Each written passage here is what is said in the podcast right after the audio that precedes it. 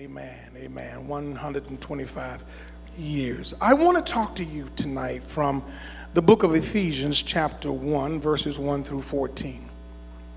The book of Ephesians. You may stand if you would. Amen. And I remember the time when I was didn't know people had started using uh, tablets and phones and we stood up and I thought everybody was wasn't opening their Bible. Like, What's wrong with y'all? Open your Bible. Amen. But anyway, here's the word of the Lord. And I'm going to walk through it, so I'm not going to give it all to you, but I want to give you just a little bit of it. And I want to read verse number 12, 13, and 14. I'll come back to the rest of it. God's purpose was that we Jews, who were the first to trust in Christ, would bring praise and glory to God. And now, you Gentiles have also heard the truth, the good news that God saves you. And when you believed in Christ, He identified you as His own by giving you the Holy Spirit, whom He promised long ago. The Spirit of God guaranteed that, ye, that He will give us the inheritance He promised, and that He has purchased, purchased us in His own as His own people. He did this so that we would praise and glorify Him. Let the church say, Amen. amen. You may be seated in the presence of God. Amen.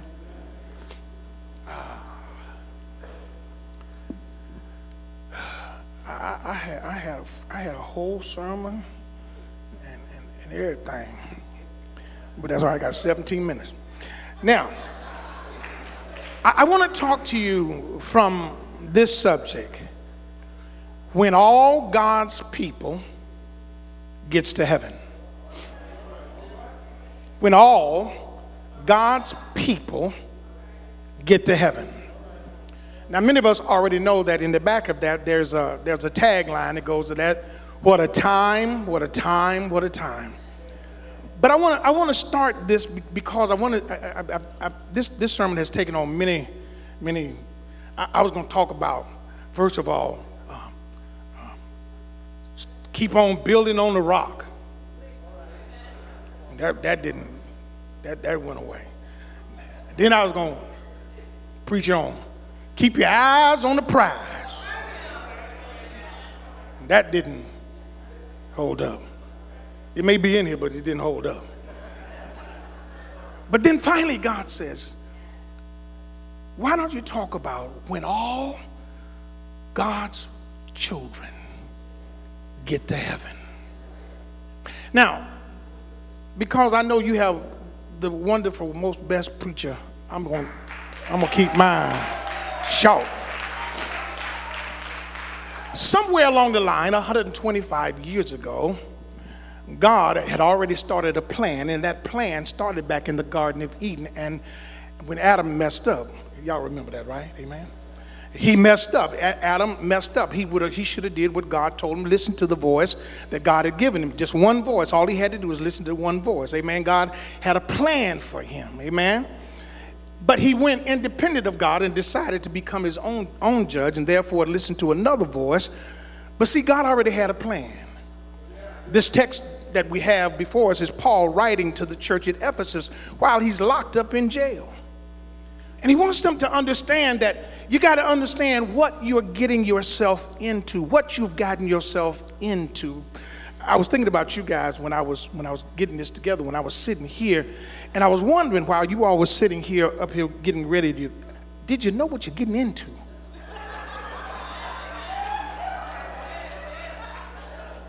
Because many times we don't understand exactly what's going on. We are so on our way to heaven that we have forgotten that, that there is a battle that is going on. God told God God told the devil, said, Look, I'm going to, I'm going to, I, I, got a plan already, but the devil didn't believe that God had a plan for saving mankind. He, he, he had messed up and got in trouble, and all of us were messed up. All of us got tainted with sin. Somebody say amen. But, but, but God had a plan. And he had the power to produce that plan and to make a gathering of all his people. The devil is still watching to see how God is producing his plan. And the most amazing part of this whole thing is that God knew he, who he would save. He knew who would accept his plan. He knew who would become the lights in the world uh, to be able to carry out God's plan. So he just kept it a little secret, a little mystery going down the line. Somebody say, Amen. Paul, Paul, writes to the church at Ephesus and says, I want you to know that even the, the Jewish believers and the Gentile believers, that God had, had decided that He was going to make them one in Christ Jesus. He had already decided how he was going to do his purpose, but he kept it a secret. It all down the line, gave a little bit here, a little bit there, and the prophets got some, the apostles got some, somebody else got some, but God kept it a secret until the appropriate time. See, God has already already know how this is going to come out. Somebody a long time ago, 125 years ago, God dropped a secret in their hearts and I, I, don't know if it was, it was Reverend Garvin, I don't know who it was, I don't know uh, all of them. I remember all the people who have sat on those benches. I remember the stories. I remember the, the nobles, all of them who sat there on these benches. I remember Mr. and Mrs. Story. I remember all of them who were here when I first came. Amen. While me and Earl were just young, we young, young bucks ready to get up. We're going to be the next deacons, amen. And, and, and, and, and Wiggins, we're going to be the next deacon. We, we, we, we bad. We, we ready to come on the scene. We ready to do it, amen. But time moves on and people move on. And God wants us to have this, this hope in our heart that when this journey is over, when this fight is over, when, when you've gone through all the trials and when you cried your tears and when you've gone through all your pains, the ups and downs, that there is a place awaiting all of us when all of God's children get to heaven. Come on now, y'all gonna help me out a while. When all of us get to heaven, so the song said, It will be worth it all when I see Jesus. I got 12 minutes. It will be worth it all when I see God. Somebody say hallelujah. All that you're going through right now, all of the pain, rheumatism, arthritis, uh, uh, diabetes, all the stuff that you and I have to go through down here while we're going, God has already prepared a place for us. Jesus said, I'm going away to prepare a place for you. Somebody say amen. amen. And when I'm going away, I'm coming back to receive you, that where I am, there may you be also. Somebody ought to say amen. See, everything that we go through ought to be, ought to be building on what those who started this ministry started. We're still building. We're still building. Amen. We're still building. And, and, and sooner or later, we, our, our eyes are going to get dim. Our hair is going to get gray. I, I wear my ball now. But anyway, we, we're going to get older and older, and we're, we're marching toward that day of destiny. God wanted them to know. He tells the, the, the, people, says, Now look, I want you to understand something, church, that I put you here to be a living testimony of my great power. Or oh, somebody gonna help me after a while. Isn't it amazing that God would call us to represent Him? Do you remember what you used to be? Do you remember how you used to act, how you used to walk, and how you used to talk? Do you remember how you used to lay and play and hang? And come on now, I just want throw. I'm gonna throw it at you. Come on now. But God knew that somewhere down the line, through a grandmother, through a preaching, through somebody, through a, through a, a billboard, something, you would say, "I surrender." I, I, I surrender. I give up. I, I just don't want to do what I used to do. I don't want to be what I used to be. I don't know about you, but I'm so glad I'm not what I used to be. Anybody, anybody here glad you ain't what you used to be? I ain't where I ought to be yet, but I ain't what I used to be. But God knew that I would give up Mac and take up Jesus. So God gives us this hope that even that while we're here celebrating tonight these 125 years that we have a hope that nobody can take away from us. We have a, we have a hope that knowing that one day, I, I love Deacon Carter. Deacon Carter's 95 years old. Wave your hand, Deacon. Stand, stand up, Deacon. Come on, Deacon. That's 95 sitting over there. We all wish we can get to 95. Somebody say hallelujah. Hallelujah. But we're here but a moment more. But I'm so glad that Jesus gave us a home, a place to look forward to. In my Father's house are many mansions. If it were not so, I would have told you. Paul writes to the church at Ephesus and says, You've got something to celebrate. Because if you've given up yourself and you've accepted Christ, you have been saved from your sins. You've been saved from the wrath and the anger of God at sin. You've been covered in the blood. You've been given life. You've given hope. Where there are a whole lot of people in the world today around you do not have hope. Mothers who are raising their children because they fell in love with some joker who did not want them, left them.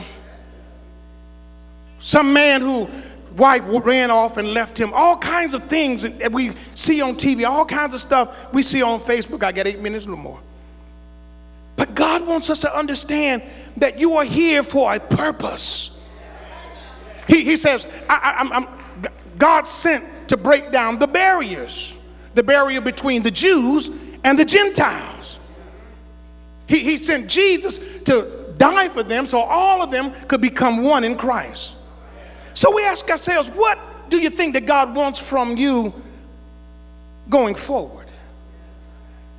As you go into the 126th year, 27th year, to 128th year, what does God want? He wants you to be holy and to be righteous, to be to be stand on the word. Don't ever give up the word stand for something.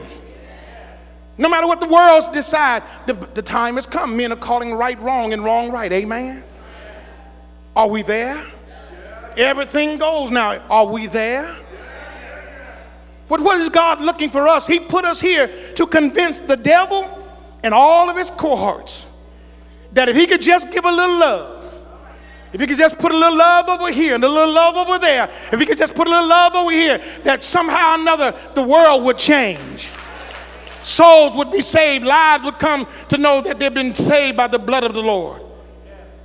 All he wants us to do is to let your light shine, that men may see your good works, that they glorify your Father in heaven. Find something to do, get your hands on something. Put your hands on the gospel plow and don't look back. You're just laying a foundation for the next generation. And the Bible says that generation is going to be wiser but weaker. The devil's going to fight them over and over. Is anybody here being fought by the devil? Is anybody in conflict with the enemies of your soul? I don't know if I got the right crowd. Because if you ain't going through nothing, baby, you may not be doing nothing. But if you just rise up and give God the praise, shout when you need to shout, praise Him when you need to praise Him. Thank Him for the joy of just knowing that I am a child of God. Tell your neighbor, I am a child of God. I've been bought with a price. I've been blessed by God. I am a child of God. Do you feel it? Do you feel like you're blessed? Do you feel like you're got a home in heaven? Somebody shout hallelujah. Well, I got five more minutes. I got, only got five. I only, I only got five. Uh, Tasha gave me 40. I mean, I mean Sister, Sister Martin gave me 40. I, I, knew it meant 30, but I was I would get there. But anyway, I'm, I'm, I'm, almost done. Those of you who have your Bibles, look real quickly at, at chapter 6 of Ephesians. Somebody say amen. And I want you to know this because starting around about the 10th verse, God says, You're in a war. This is a war. This is a spiritual war. Amen? And you've got to be ready to fight. Every day, your faith is under attack. My faith is under attack. Under attack. Amen? Every time we try to rise up to do something for God, the devil stands up. T.D. Jakes said, Every level brings a new devil. It ain't been easy in these 34 years the pastor's been here.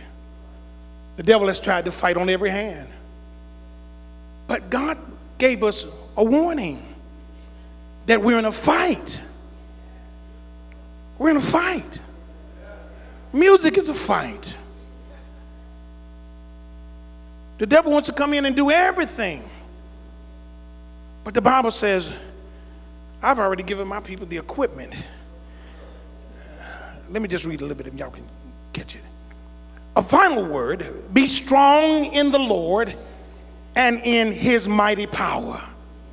Put on all the, of God's armor so that you will be able to stand firm against the strategies of the devil. Listen, Paul is writing to the church at Ephesus and telling this new congregation look, you're in a battle, but you got to be equipped to fight. For we are not fighting against flesh and blood enemies, but against evil rulers and authorities of the unseen world, against mighty powers in the dark world, and against evil spirits in the heavenly places. They are everywhere. They got kicked out of heaven. Lucifer got kicked out because he wasn't content to be what God had made him. Somebody say, Amen. And since he got kicked out, those that loved him went with him. They were transformed from angels of light to angels of darkness. Amen. You and I are in a fight. That's why the fight will sometimes start at your house. It'll start in your neighborhood. It'll go to your friends. The devil work wherever he can work. Somebody say amen. He says, therefore, put on every piece of God's armor so that you will be able to resist the enemy in the time of evil. Then, after the battle, you will still be standing firm. Stand your ground.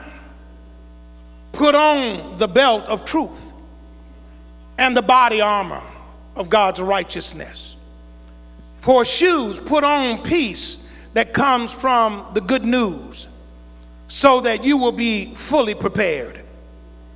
In addition to all these, hold up the shield of faith to stop the fiery arrows of the devil. Put on salvation as a helmet and take the sword of the Spirit, which is the Word of God. Pray in the Spirit at all times and on every occasion. Stay alert and be persistent in your prayers for all believers everywhere.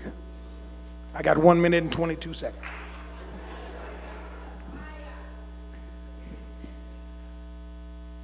If I don't get in, but one word in you tonight, God is gathering his flock. There's a home in heaven for every one of us. All of God's children have a robe, have a crown. All that have gone on before us are, are cheering us on and waiting for us to make our journey. Just remember that heaven is real. And that's where we're all going. If you're not sure and I got 35 seconds. If you're not sure that you're saved today, are you sure? Ask your neighbor, say, Are you sure? 100% sure that if you drop dead right now, you'd go to heaven? Are you sure?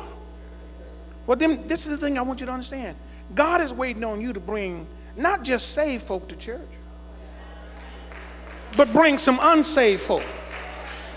Make the pool always have water in it. Cheer and shout. We, we, we got all this stuff of being able to get out here. I'm out of time. Amen all this stuff that we've got to be able to celebrate when a soul comes to Christ. It ought to be the time of rejoicing. It ought to be the time of getting up. It ought to be the time of putting our hands together. It ought to be the time that we give God the praise. It ought to be the time. Just one more soul has come to the Lord. One more soul that's gotten away from the devil. Is there anybody you know that's not saved? Is there anybody you know that don't know that heaven is their home? Is there anybody you know? Then it's your job, your job to tell them, come Come to Jesus. Come to Jesus. Come to Him. And I'm out of time. Come on, stand on your feet.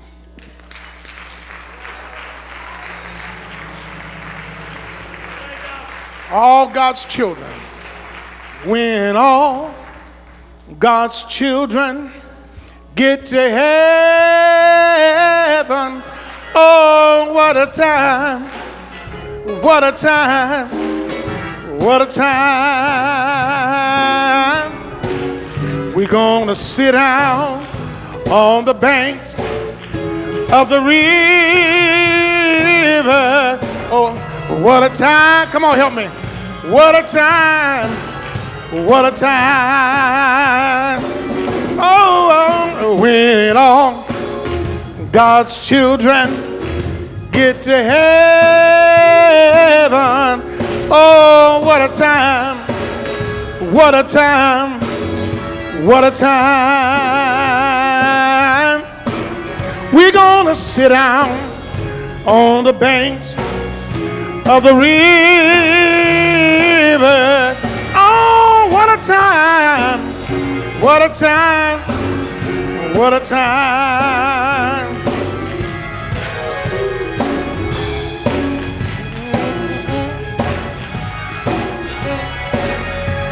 Oh, what a time! What a time! What a time! Oh, we're gonna sit down on the bank